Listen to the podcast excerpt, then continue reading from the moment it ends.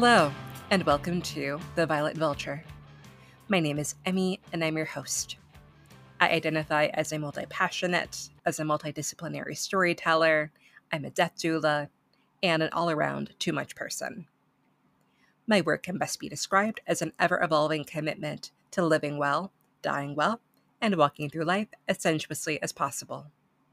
Topics we cover on this podcast include, but aren't limited to, discussing mortality, celebrating spirituality, artists, archetypes, unpacking what horror can teach us about the human experience and our collective fears, exploring how we can better integrate our shadows, because we totally honor our darkness here. And one of my favorite topics changing your damn mind. We love a rebel. What can I say? I love my multitudes, and I love exploring the multitudes and others in turn. If you want to keep the conversation going, you can keep up with me on Instagram at LostSoyEmmy, my website, soyemmy.com, or you can get added to my newsletter, The Inner Circle. I hope to keep seeing you on the internet. Also, I'm doing a little giveaway here. If you're a person who loves a little treat, go on and screenshot a written review to Apple Podcasts before hitting submit and send that screenshot along to Emmy at soyemmy.com with some mention of, of this episode to get something I whipped up for you folks who want to keep the villain vibes going. Everyone who submits a review will get the goods. One final update here I'll be taking next week off as I find it'll be easiest for me to commit to three episodes a month, especially with the little life changes, like the curveballs that life has been throwing at me lately. It is sapping my personal capacity. So that will be the model, at least for the foreseeable future. This format is designed to free me up to produce better content and also to focus on nurturing a few things I've been putting on the back burner that I will be releasing in sequence very soon. And to reiterate, newsletter subscribers get all of this juicy information before I let the rest of the internet know. So if you'd like to be FOMO free, go on and join the inner circle. Anyway, without further ado, let's get to today's episode.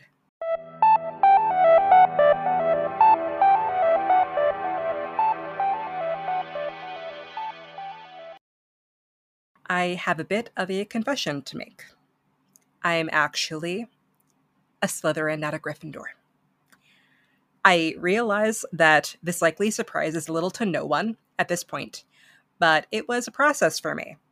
I think the root of it is while I know I had the qualities, I always really, I didn't really feel like I was a true Gryffindor. I do think that I am brave, and I do think I look good in red, but the ambition, resourcefulness, determination, cleverness, those are all me for sure, but they're also very Slytherin. The rub was the connotations of Slytherin to be in the snake house is to insinuate that you're a villain in some way. So I did what I did a lot as a young person. I blocked it away. I focused on tapping into that Hermione Granger energy instead.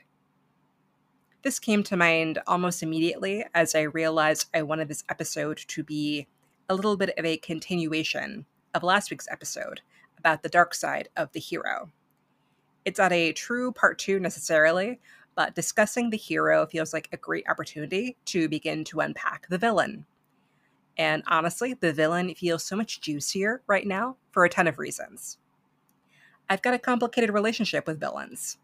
Growing up, I did relate a bit to the more underdog archetypes within heroes and a little bit less to the villains. But they did still have an appeal, and that felt a little bit like I was breaking a rule it felt confusing that villains felt cooler than the heroes that we ought to be aspiring to be. But as with many things when you're an adult, it's complicated. For instance, being a Slytherin in and of itself, one, doesn't mean anything aside from what you decide to assign to it. And two, it doesn't mean that you're a villain or all bad, as we've seen in the original Harry Potter books. I know it's a lot to reflect on, especially given a lot of us feeling betrayed by JK. It just makes interacting with these concepts even murkier. But it says a lot that my coming to terms with my true nature and who I feel I am feels like I'm admitting to something taboo. There's just something spooky about Slytherins. But there's also something about honoring your darkness, clarifying your truths, and being willing to be unpopular that just makes you feel like you're stepping into villain energy. That being said, for those that aren't on the TikTok, let's take some time to unpack this. What is villain energy? And what even is this idealized villain era? In a sense, it's giving me a bit of you either die a hero or you live long enough to see yourself become the villain. But imagine if die a hero or see yourself become a villain was about leaving behind a toxic ex partner that you used to give up so much for. You're stepping away in order to finally put your well being first. It's this shift from people pleasing, the sweet it girl, the ride or die all the way aesthetic. It's moving away from self sacrifice, no matter the personal cost. The trend itself seems to have directly sprouted from Euphoria, in season two, our girl Cassie says, Well, if that makes me a villain, then so fucking be it. While messy in context, it's also kind of a vibe, even if it has that problematic root.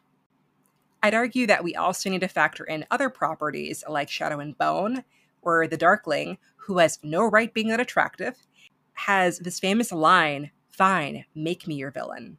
You know, back in November, of 2021, my dad got pretty sick over Thanksgiving. I had to go and draw some serious lines with people in my family to protect my energy, to advocate for my family. And you'd better believe that I thought of that line when I did it. While I wasn't the villain, I became the villain to someone else for doing something disliked and something still unpopular. How dare I have boundaries? How dare I tell someone no? villain era or villain energy also reminds me of this trend with how Disney has decided that all of these villains deserve origin stories. We're in this place right now where they're not necessarily asking us to forgive them, but they're asking us to consider thinking of them as maybe misunderstood baddies that dress cooler than the heroes ever did. It feels like an attempt to go back and fix their past mistakes. It's giving me an attempt to rectify having queer coded their rogues gallery because at the time it was a, an incredibly convenient way of conveying that someone was different. And doing this ultimately played off of the audience's innate associations by packing on these cliches, these stereotypes, which created a through line where good guy is straight and cis, bad guy, probably your effeminate queer uncle, therefore villain.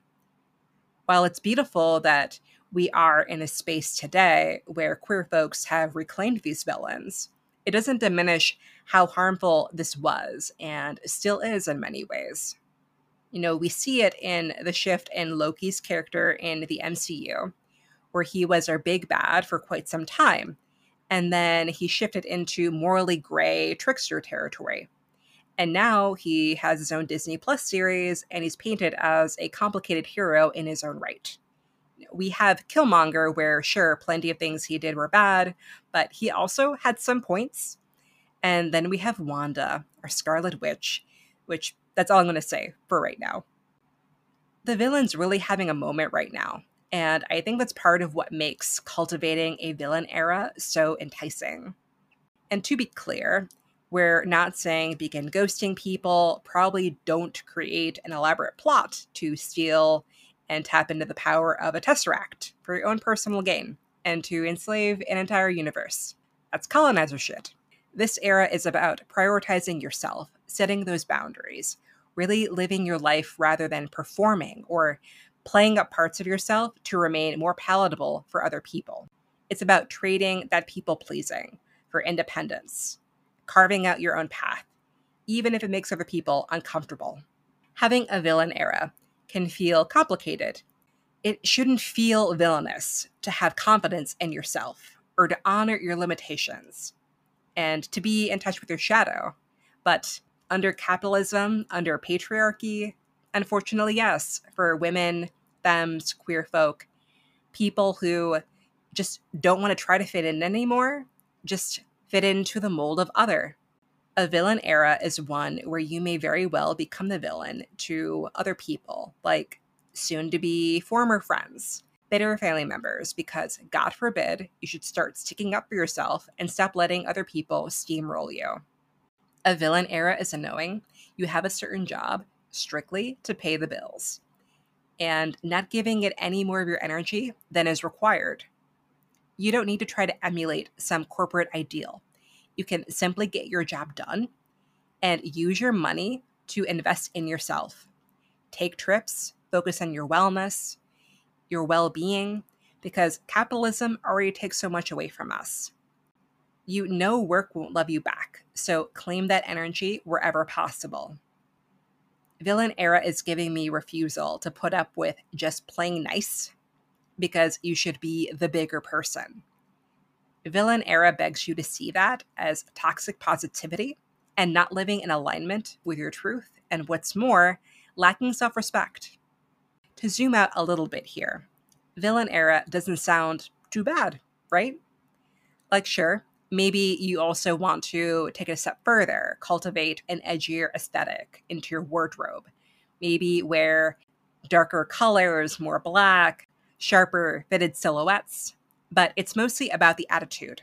As far as how we collectively got here, if we look at the evolution of aesthetics and vibes, we have cottagecore in the early parts of the pandemic and a little bit before that. It graduated to goblincore and going feral in and around last year or so. So this trend leads me to think that there's been a slow build to building up to to villain era. I think the other reason for this shift for yearning for the villain era comes directly from the pandemic itself. With the calls for social distancing, there's a lot of room for people to self-reflect, disassociate, sometimes at order, sometimes not. We saw people we trusted make choices we disagree with if you're chronically ill, immunocompromised, or need to think about the well being of the ones around you, you had to make choices and draw pretty hard lines. I'll be the first to admit that I drew some hard lines with family because I already did have COVID in March 2020. I had pneumonia in 2019. I was born with asthma. If I were to get COVID a second time, that really could do damage to me you know, my parents are older, my loved ones, and those I see regularly might be fine if they got COVID, but do we really want to risk long COVID? I know that I don't. So, when it came down to getting back together with family, trying to get these holidays up and running again, I would reach out and say, How are we keeping everyone safe? What measures of protection are you guys taking? What the hell have you been doing? What is even your vax status? when I didn't like the answers I got or felt that I really wasn't getting answers to my questions, I adjusted my behavior to make sure that I was safe, that I felt safe. And I backed out when I knew that I had enough or that I was becoming dysregulated. Was I side eyed and treated like I was overreacting? Oh, yeah. But wouldn't you know it, we had a few positive cases coming out of that encounter. And because no one could afford the humility, I heard through the grapevine that people were saying maybe we should have listened to Emmy. Maybe maybe she was right and now we're all worried that we might be positive too. While I love being right, I don't like being right like this. At the very least, my husband and I were safe because we protected and honored our boundaries. I knew it was up to me to keep me safe because I knew others were letting their guards down and had decided that they were done with mitigation efforts. That's all fine for them, but I choose me. I know this isn't unique at all either. Lots of us who want to try to find safe ways for people to stay together end up needing to pull back entirely because no attempts to factor in their needs are made. Their needs and feelings are reduced down to cheap jokes and attempts to downplay any risk. So we end up being the lone wolves who have these solo holidays or try to piece together gatherings with our fellow misfits which leads me to my final question. Now that I know what a villain era is, should I have one? And the safe answer is it depends. It does totally depend on you. But my gut instinct is to say absolutely yes. Step fully into your power. Say, you do you, boo boo, to people who try to talk down to you after you warn them about risks or lay down what you need in order to be best supported. You did your best, and you can save everyone. As with anything, you're your own person, you are your own expert. Start asking yourself hard questions, and if you need some inspo, here are a few to get the ball rolling. I suggest some pen, paper, or whatever you use to journal to begin unpacking these for yourself. If you feel a sense of dread before calling someone you feel you need to check in on, ask yourself if you're doing it because you want to or because you've got to let bygones be bygones. What if you didn't just forgive and forget, but held them accountable? What if you asked for that apology? What if you finally told them what you're not willing to put up with anymore and what you need to change? Am I actually interested in this party? Do I feel like I like this person? Or do I feel obligated because of past history? How can I challenge this mindset? Do I need to go to this gathering to see this friend, or can we work at a time to see them where I won't be riddled with anxiety? What if you didn't work late at a job with no career mobility and no bonus system? What if you stopped lying about not wanting to have children? Does talking to so and so make me question my intelligence and capability as a human being? How can I work on drawing some lines and boundaries between me and them? The risks and potentiality of working with this, of integrating this kind of energy into your life, is only something that you could possibly know. But what's beautiful about it is you can scale it however you want. It's really hard for a lot of us to go all in on anything, but I think there's some room for all of us to get a little wicked my mission for you is for you to commit to even one line being drawn in the coming weeks. One villainous shift. You know, figure it out solo with your therapist, partner, spiritual advisor, and trust me, if you come out of it having thought or even said, fine, make me your villain, I'd say you nailed it. And I am so proud of you. They may see you as a villain, but rest assured, you're my goddamn hero.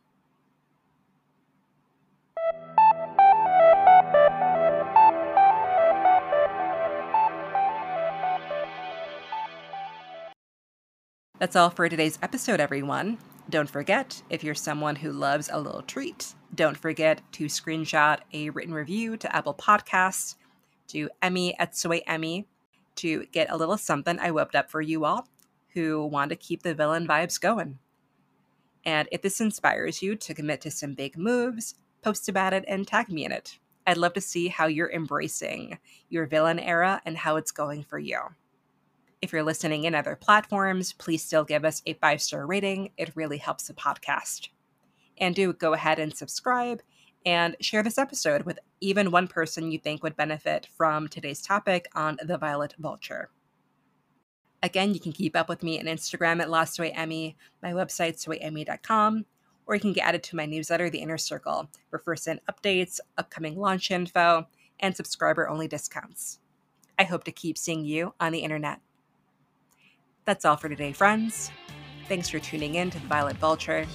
Bye for now.